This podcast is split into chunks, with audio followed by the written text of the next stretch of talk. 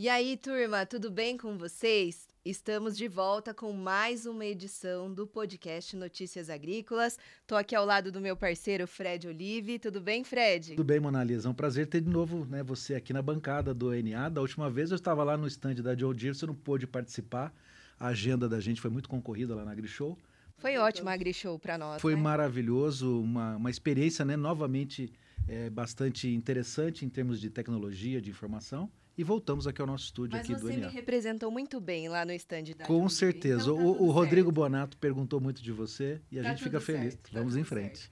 Gente, hoje nós estamos aqui com uma convidada super especial. Ela é pecuarista, a Gabriela Rodrigues. Ela é famosa nas redes sociais, tem desenvolvido um trabalho bem legal aí como pecuarista e é a nossa convidada de hoje. Tudo bem, Gabi?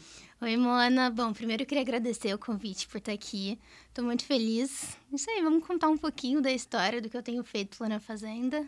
Estou muito contente de estar aqui hoje. Legal, Monalisa. É uma experiência nova para nós também aqui no podcast, porque é a primeira vez que a gente recebe aqui uma influenciadora, uma pecuarista jovem, né? A terceira geração, acredito, da família que esteja diante desse cenário desafiador. E eu quero que você conte tudo para a gente, como é que você tem é, trabalhado né, no manejo e esses desafios, como é que você tem aí suplantado todos eles. Ela, ela é uma influenciadora, deixa eu só fazer um parêntese aqui. Só, só que ela acha que ela não é uma influenciadora, mas ela influencia muita gente, né, Gabi? Conta um pouquinho aí da sua história, fala um pouquinho do seu trabalho pra gente. Bom, é, eu tenho 25 anos e esse ano vai fazer 5 anos que eu tô à frente da fazenda. Meu pai tem quatro propriedades, uma delas é de leite, as outras três de corte. E meu pai é advogado. E as fazendas do meu pai vieram com o trabalho dele lá no escritório de advocacia.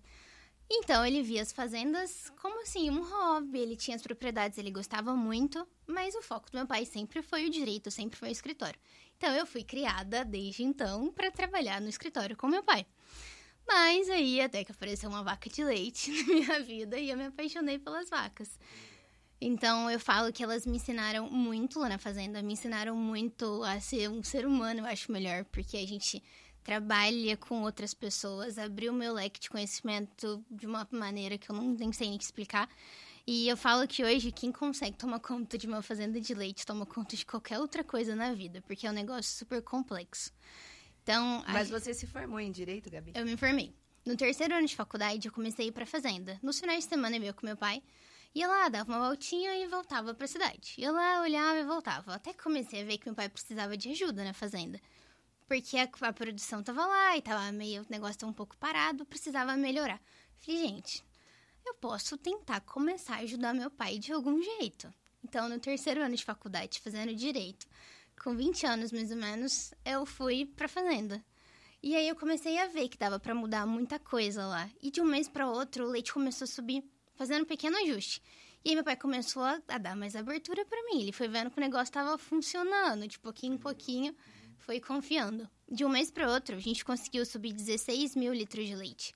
Então é uma coisa que impacta demais no faturamento da empresa, que era a fazenda. E ele foi dando abertura, foi dando abertura, até que chegou um ponto que pronto.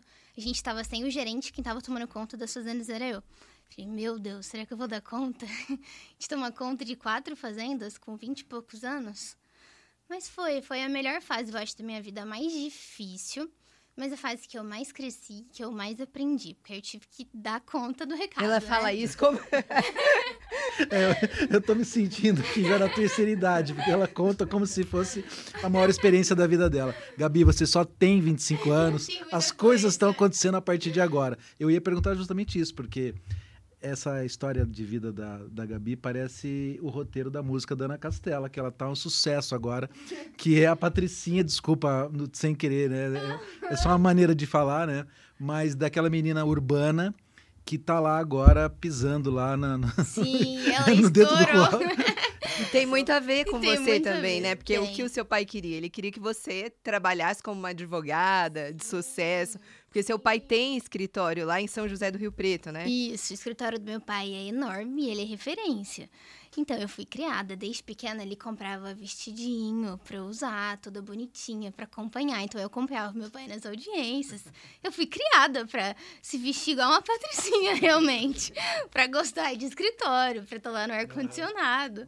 E não, minha vida hoje é completamente diferente. É Mas- boiadeira, né? Porque ela tá de cima. Não, por isso que é, É, é, é- é exatamente porque eu estou acompanhando de perto, né? Essa evolução da Ana Castela também, porque ela é também tão jovem quanto você, né?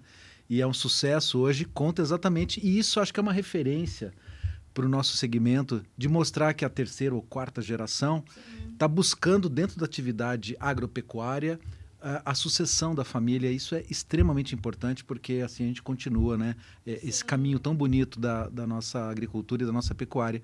E esse- você, sem dúvida, é um exemplo. Mas com 20 anos, o que, que realmente te trouxe desse desejo ali de você tocar a fazenda? O que que, qual foi a, aquele insight, assim? O que, que te chamou a atenção? Você falou que foi uma vaca que entrou na sua vida. Mas o que, que foi realmente? Algumas. O que, que foi não realmente? sei, eu acho que eu precisava entender o porquê que eu tava ali, do que que eu era capaz. Eu acho que foi pra mim mesmo, acho que eu precisava me conhecer, que até então eu não sabia muito do que eu gostava, do que eu queria ou não. E a fazenda me permitiu conhecer, me conhecer. Então acho que foi mais um, um jeito de me descobrir na fazenda. E, e agora, como é que está sendo o trabalho de manejo? Aquilo que você está olhando em relação a que o mercado oferece em termos de tecnologia, novas oportunidades de alimentação, de nutrição, eh, de, vamos assim, do trabalho do dia a dia com o gado. O que, que você tem encontrado que está trazendo para você menos custo de produção e mais produtividade?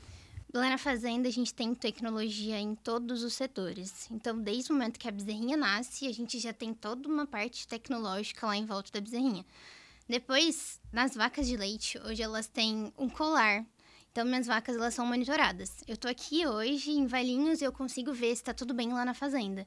Eu tenho um aplicativo que me mostra se a vaca tá no cio, se a vaca tá comendo, se a vaca tá doente, como é que a vaca tá e tudo isso à distância. Então, é uma tecnologia que chegou assim para me ajudar muito. Agora a gente está entrando na parte de drones lá na fazenda. Então a pulverização a gente está começando a fazer com drones lá. Então tudo aquilo que tem de tecnologia que eu vejo que pode nos ajudar, eu procuro trazer para a fazenda. E, que- e é- e o resultado que isso está te trazendo em relação à produção? O que, que você está hoje oferecendo em termos de produção e que está trazendo um resultado importante para vocês? Por exemplo, a tecnologia dos colares é uma mão de obra menos que eu tenho lá dentro da fazenda. Porque é como se ele me dedasse a distância se tá tudo bem lá ou não. Se a comida das vacas tá boa, se as vacas estão doentes, se as vacas não estão. Então tudo isso impacta diretamente na minha produção. E é mais assertivo também, né? E- Porque você tem certeza que Uhum. tá tudo bem. que tá tudo bem, que tá tudo tranquilo. Ou não, por exemplo, uma vaca acusou um alerta na coleira.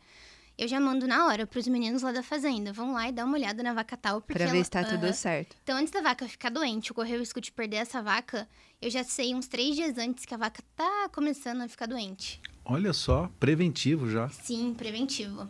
Ô, Gabi, você sempre publica lá a rotina das vacas, eu fico encantada, porque você se preocupa muito com o bem-estar dos seus animais. Aham. E esses dias você publicou alguma coisa que as vacas tomam um banho lá, como que é isso? Conta aí pra gente. Sim, as vacas sentem calor. É, porque as vacas produzem mais leite quando elas são cuidadas assim? produzem.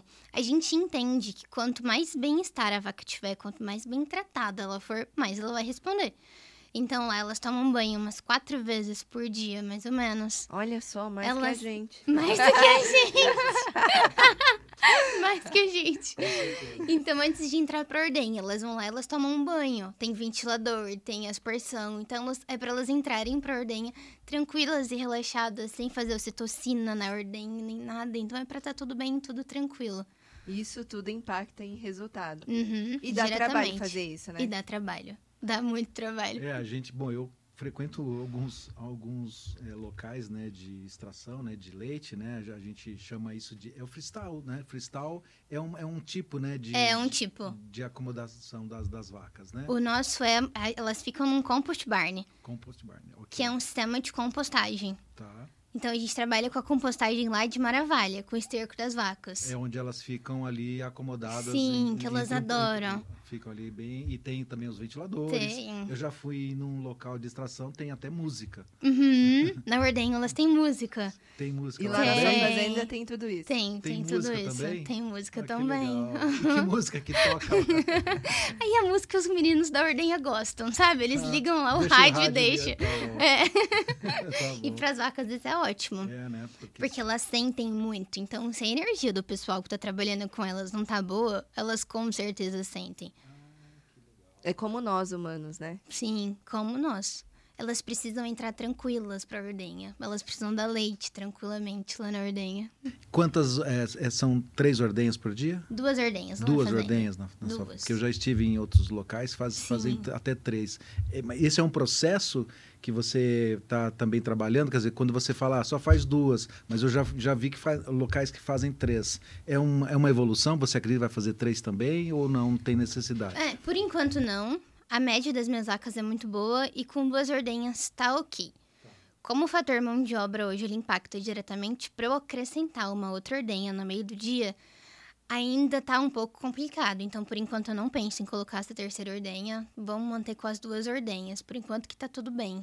E no caso da nutrição, como é que você está trabalhando a nutrição dos seus animais para que você tenha rendimento, mas também olhando sempre o custo de produção? Eu falo que as vacas elas têm um. Como se a gente fosse. A gente tem uma dieta. Então a gente vai lá, alguém formula toda a dieta pra gente seguir quem quer emagrecer, quem quer ganhar massa. As vacas também têm. Chama zootecnista lá na fazenda. Então elas têm um zootecnista e toda a dieta delas é bem formulada, bem balanceada. A gente produz a maior parte dos alimentos que as vacas comem. Então a silagem de milho a gente produz toda lá na fazenda. Milho em grão a gente produz lá. Então tem vários insumos que a gente produz lá dentro para poder baratear um pouco o custo.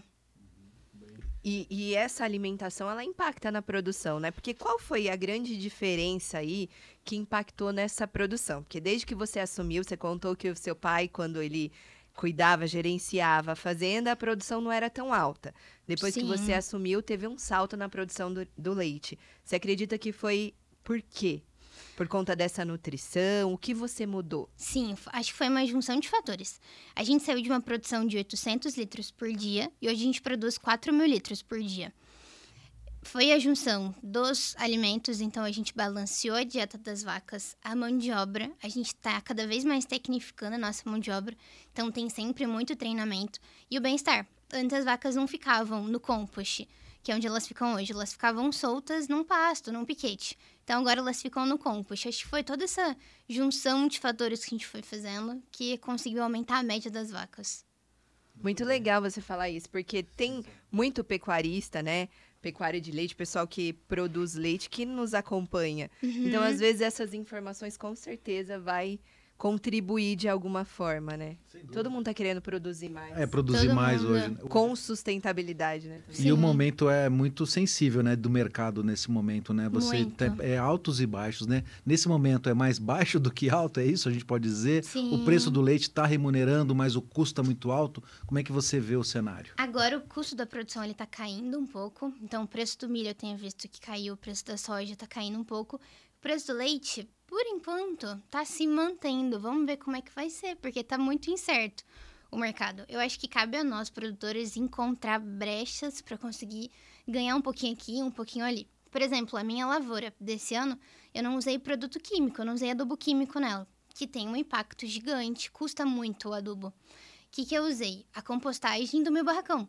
Então eu tirei todo o esterco das vacas, que pra mim é de graça isso. Tirei esse esterco delas e a gente montou uma compostagem para poder colocar na lavoura. Então o custo disso foi muito baixo perto de um adubo químico.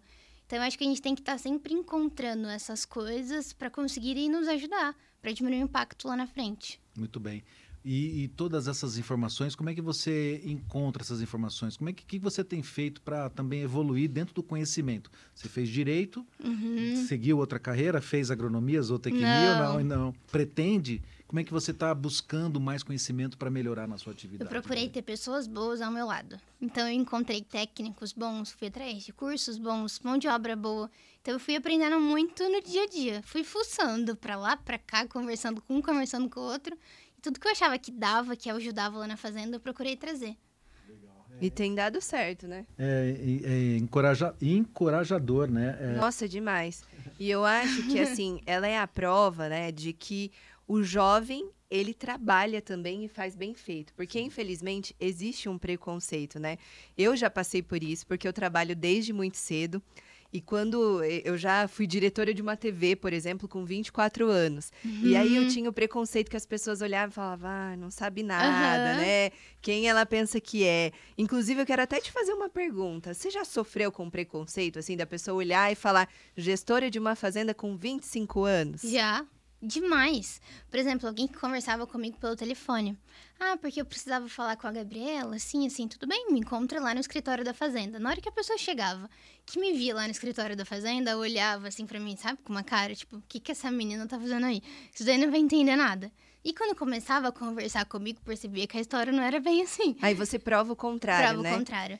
O tempo inteiro. Eu sofri muita eles me testavam muito, até mesmo a mão de obra lá dentro da fazenda. Porque como que uma menina mais jovem, que tinha, tava na faculdade de Direito, queria ficar cutucando o serviço deles em uma fazenda que não tinha nada a ver. Então eu era testado o tempo inteiro. Eles me testavam muito no começo, até ter essa uma confiança. confiança. Uhum. E até a confiança a vem com, com, o resultado, né, do seu trabalho, com a produtividade, Exatamente. né, que você conseguiu dobrar ou triplicar aí a produtividade de leite? A gente triplicou, né? Olha que legal. é o resultado, né? De empenho, né? Sim. E, bom, a Mona Lisa, ela é realmente é também uma influenciadora, né? Eu fico muito feliz de estar dividindo essa bancada com ela, porque na comunicação a gente precisa também ter pessoas que façam essa mensagem positiva chegar cada vez mais longe. Porque uhum. nós já tivemos outra pessoa sentada aqui nessa bancada e ele falou: pô, a gente tem que ficar o tempo todo defendendo não só a nossa classe, Sim. como a nossa atividade, né? Então isso é sempre um esforço muito grande. Toma, é, toma um pouco da nossa energia, né? Uhum. E agora as redes sociais nos auxiliam demais. Como é que você usa as redes sociais para levar essa mensagem positiva da atividade e também de que mulheres jovens também podem conseguir esses resultados, Gabi? Eu tenho mostrado um pouco do dia a dia da fazenda, tenho mostrado o bem-estar das vacas, porque muita gente não sabe nem como é que produz, como é uma produção de leite ou da onde vem o leite. Então a gente tem, eu procuro postar mais ou menos pedacinhos da produção lá da fazenda e desmistificar, eu acho, um pouquinho de como é, porque muita gente acha que, nossa, a gente sei lá, machuca as vacas, as vacas sofrem, os bezerrinhos, e muito pelo contrário. A gente proporciona tudo de melhor para eles, desde primeiro, da primeira hora que eles nascem até a produção.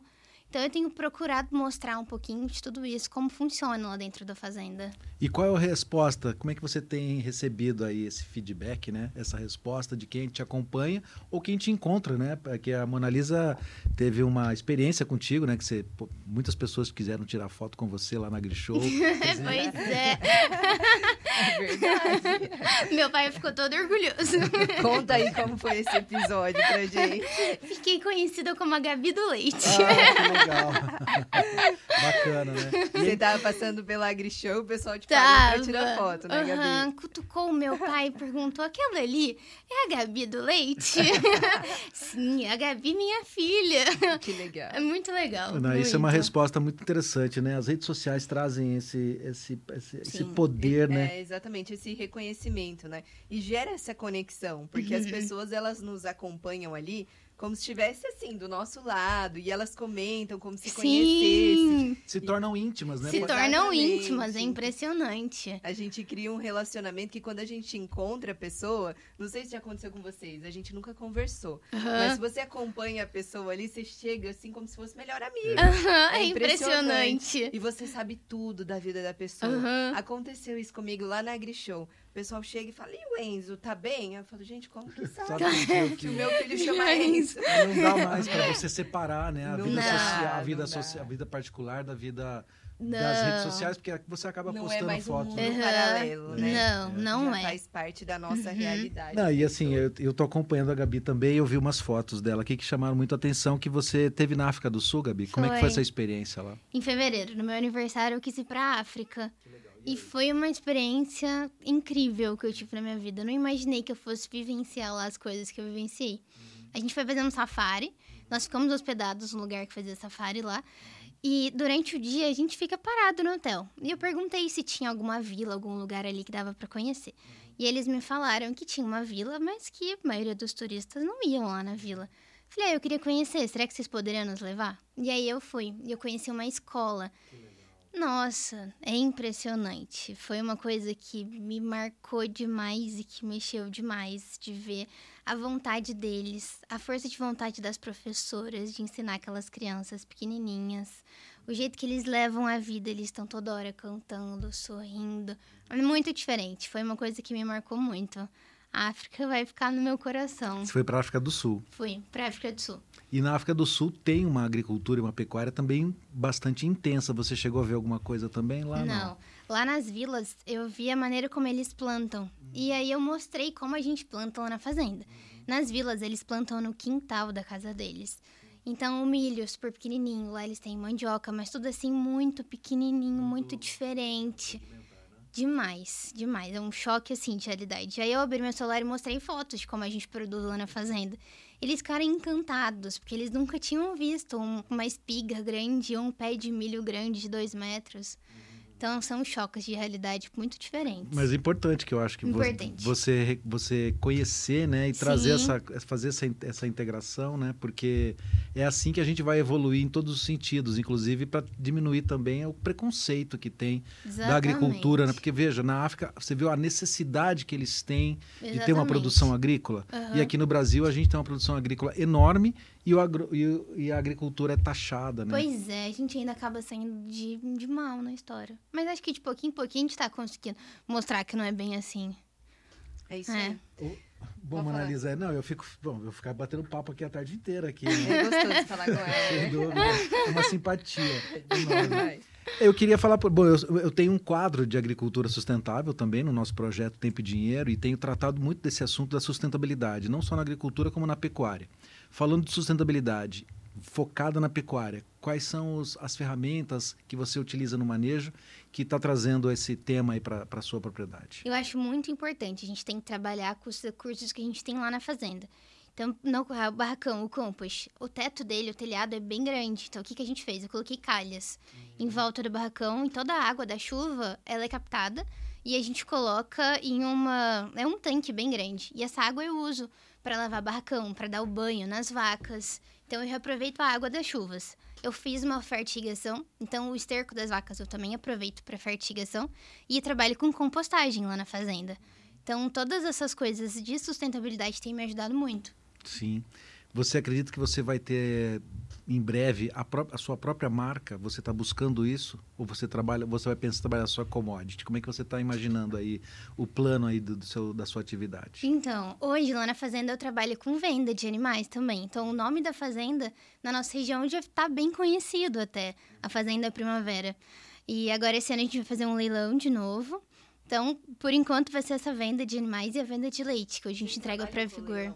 Sim, a gente trabalha com leilão. Então eu vendo a genética da fazenda. Faz muitos anos que meu pai vem acreditando nisso. Então a gente tem bons animais. E eu vim cada vez mais afunilando tudo isso. Então a gente tem hoje genética muito boa, as nossas vacas produzem muito, as nossas novilhas produzem muito. Então agora a gente vai comercializar, já comercializei antes. O ano inteiro a gente acaba comercializando e agora em junho a gente vai fazer um leilão. O, o gado de corte tem qual genética? A gente trabalha com Nelore. São esses animais que vão para leilão? Não. Não? São os animais de leite. Ah, os animais de leite. De ah. leite. De Quais, leite. Qual a genética que você usa no leite? Girolando a gente G tem lá. Girolando, legal. Girolando eu já ouvi falar, ele tem uma, você, uma, uma, uma rusticidade maior, é isso? Sim, principalmente meio sangue. Dentro do girolando tem vários graus de sangue. E aí é a meio sangue, que é o cruzamento do holandês com gir, dá o meio sangue e é o animal mais rústico que tem hoje. Então, as, vários produtores não têm, às vezes, toda essa estrutura que a gente tem lá na fazenda. Então, o animal meio sangue, ele é mais rústico. Aguenta mais em ambiente que não tem muita sombra, que não tem ventilador. Então, a gente acaba vendendo bastante animais meio sangue para produtores que não têm tanta tecnologia ainda. É, porque as vacas holandesas, elas são um pouco mais sensíveis. Assim. São. Tem que ter uma estrutura, tem que ser preparado para criar uma a, vaca holandesa. Elas produzem mais, né? Produzem. Na verdade, o Girolando hoje ele tem conseguido provar que nem às vezes não é bem assim, que a vaca Girolando ela produz muito também. Até que agora teve a Esposebu semana passada e ganhou uma vaca meio sangue na Esposebu produzindo mais de 70 litros por dia. Então é muita produção. O Girolando hoje lá? produz muito. E as suas lá produzem qual média? Hoje a gente está com 28 mais ou menos de média, mas eu tenho vacas de 50 litros lá na fazenda. Vacas meio sangue, que são meio sangue girolando. Então elas produzem bastante também. É, eu já, já tive algum conhecimento a respeito de animais para leite e o girolando traz esse, essa oportunidade de ter um, é, vamos dizer assim, a manutenção, ela é, o custo é menor, né? Aham, o custo é um pouquinho menor. Elas têm menos problema com carrapato. Por exemplo, uma vaca holandesa, ela acaba sentindo um pouco mais, ela é um pouco mais apurada. Então ela sente mais. Uma vaca girolando não sente tanto. Fica um pouco menos doente e aguenta um pouco mais. Então esse comércio de gado girolando, ele vai muito bem, principalmente na nossa região. Que são os gados que vão estar aí no seu leilão. Isso, que é o que a gente vai Legal. colocar no leilão. Animais meio sangue. Muito bom. Tô quase uma especialista Não. agora, hein? E na, e na agricultura, porque para você você produz o seu próprio insumo, lá, a sua própria matéria-prima, né? Como é que você tem acompanhado aí os desafios da agricultura, principalmente agora que os preços das commodities caíram? Claro que para você de repente isso é, é bom no sentido de você ter vamos dizer assim, um custo menor para produzir o, o para produzir o leite, né, para dar de alimento aos animais, mas caiu bastante o preço, né, das Caiu commodities, muito. né? O que que significa isso para você na, no- na, na ponta do lápis? Complicadíssimo. Se a gente for analisar, por exemplo, quem plantou lá atrás com adubo caro, porque tava muito caro pra gente plantar. E agora tá vendendo milho a 65, 70 o saco. Nossa, eu não sei como que essa conta vai fechar. Pra gente é bom, porque eu acabo comprando, mesmo produzindo lá dentro da fazenda, ainda assim eu acabo comprando também.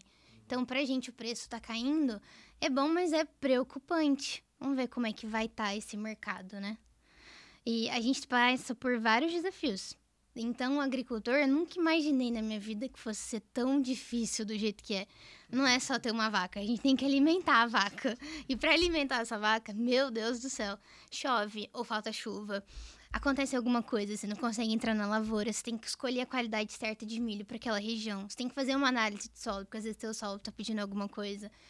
É um, todo uma, um monte de coisas que a gente tem que aprender para conseguir plantar. E ainda assim a gente corre vários riscos. A gente nunca sabe como é que vai estar lá na frente ou não. Tem todo um processo, né? Tem. Isso justifica o valor do preço na prateleira do supermercado. Exatamente. O, o valor do preço, não. O valor do leite na prateleira do supermercado, né? Exatamente. Que muita gente reclama sem entender o porquê, né? Uhum, É, de muita é, gente. de qualquer forma, a gente entende a população, porque o Brasil realmente, né, a ma- maioria da nossa população não tem muitas vezes dinheiro para passar o mês, né? Sim. E, então o preço da cesta básica continua Sim. muito alto, né? E o preço do leite impacta também, né? Em todos os sentidos, diretamente. E a gente quer sempre um produto mais barato. Uhum. Mas para fazer isso tem toda uma cadeia, né? Tem Porque- toda uma cadeia. Por que, que os preços subiram muito nas safras passadas? Faltou muita chuva. Teve uma estiagem gigante, fazia muitos anos que não tinha tanta seca lá atrás como teve. Então, se não chove, a gente não consegue produzir. Então, a produção de soja e de milho, que é a base da nossa produção, tava lá embaixo, ninguém conseguia produzir. Esse ano foi super atípico. Fazia muito tempo que a gente não tinha tanta chuva como a gente teve esse ano. E ainda assim, muita chuva também impacta na lavoura. Porque a produção não foi aquelas coisas, porque choveu muito. Então, se falta chuva, tem problema. Se sobra chuva, tem problema também. Então, às vezes é por isso que acaba agregando ali no produto final. Então a culpa do leite caro não é do produtor. Não é do produtor. Claro que não, né? A Não. gente sabe que não é, né? Mas a Não culpa é. sempre cai no produtor. Mas aí ent- vou, vou insistir um pouco mais nesse tema, Gabi, porque você é tão jovem e você tem uma, uma rede aí de seguidores, né? Que também deve ser muito jovem também. E a gente precisa cada vez mais ter essas pessoas do nosso lado. Qual é a mensagem que você procura passar? Eu- Você já fez palestras, inclusive. Qual, é- qual é a mensagem que você tem passado ou quer passar para essas pessoas de que nós precisamos defender o agronegócio, que nós precisamos defender a produção agrícola, que nós fazemos um trabalho que é conservacionista, que é de sustentável? Como é que é o trabalho que você tem nesse sentido de levar essa mensagem positiva? A gente precisa. Eu acho que quem trabalha com o campo, quem tá lá no agro no dia a dia, podia postar um pouquinho como é que a gente não maltrata, que a gente não faz nada de errado, muito pelo contrário. A gente se preocupa com o solo, a gente se preocupa com os rios, a gente se preocupa com o gado, com os animais, com tudo. Então acho que a gente tinha. A gente, é, é nosso, a gente precisava mostrar cada vez mais o bem que a gente faz para tudo isso, para a terra no geral. Então, para as pessoas começarem a entender um pouquinho da importância do agro, principalmente os jovens. A gente tem muita gente que mora na cidade que não tem o contato que a gente tem com o agro. Então, se o agro conseguisse cada vez mais levando essa mensagem e mostrando o nosso dia a dia, eu acho que iria ajudar muito a quebrar essa barreira aí que tem da cidade com o campo, que não é esse bicho de sete cabeças, muito pelo contrário. Ali a gente produz com amor, a gente trata tudo com tanto respeito, com tanto cuidado. Eu acho que é isso, é mostrando a importância do agro para as pessoas da cidade. É o dia a dia. O dia a dia. É isso aí, show. Agora, de- eu vou- continuar aqui um pouquinho mais. Vamos, vamos aproveitar mais aqui a presença da Gabi, porque para nós é, uma, é um momento importante aqui do podcast, porque, novamente, né, uma, uma, uma mulher tão jovem à frente de uma, de uma atividade tão desafiadora. Você falou do gado de leite, mas tem gado de corte também. Você também se interfere também nessa atividade? Também, também. E qual que é o mais desafiador? É o gado de corte ou o gado de leite? O gado de leite. Meu Deus. Depois que eu aprendi ali as coisas na fazenda de leite, o gado de corte ficou super tranquilo. As vaquinhas estão lá, estão comendo. os- estão lá, desculpa, você dá um os tapinha na bundinha os- do bezerro, o- ele vai Os embora. boizinhos estão lá, né? Então, lá tá tudo bem. A gente trabalha com gado de corte com cria, recria e engorda. Então, a gente faz o ciclo completo lá na fazenda. E assim, como as vacas de leite é um desafio enorme, gado de corte não é assim, é mais tranquilo um pouco. Então, você conseguindo lidar, faz tudo bonitinho que precisa, pronto, vai embora. Como é que você faz o, o manejo do gado de corte? É por, é por piquete? Como é que você trabalha? Na, na- Sim, é por pasto. Lá a gente tem os pastos divididos. 100% no pastejo. 100% no pastejo. Então, a nossa cria hoje é muito boa. Me enche os olhos ver a cria lá da fazenda. A gente desmama bezerro com 300, 340 quilos. É muito isso. A média geralmente é 180 quilos, pra você ter noção. Então, a gente tá desmamando o dobro quase os bezerros.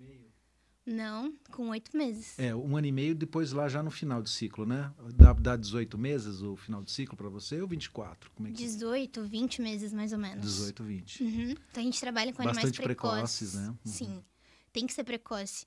Acho que o grande gargalo da nossa fazenda hoje é a recria. Então eu procuro intensificar a minha cria, desmamar bezerro pesado, para ter uma recria mais curta e esse animal já entrar pro coxo.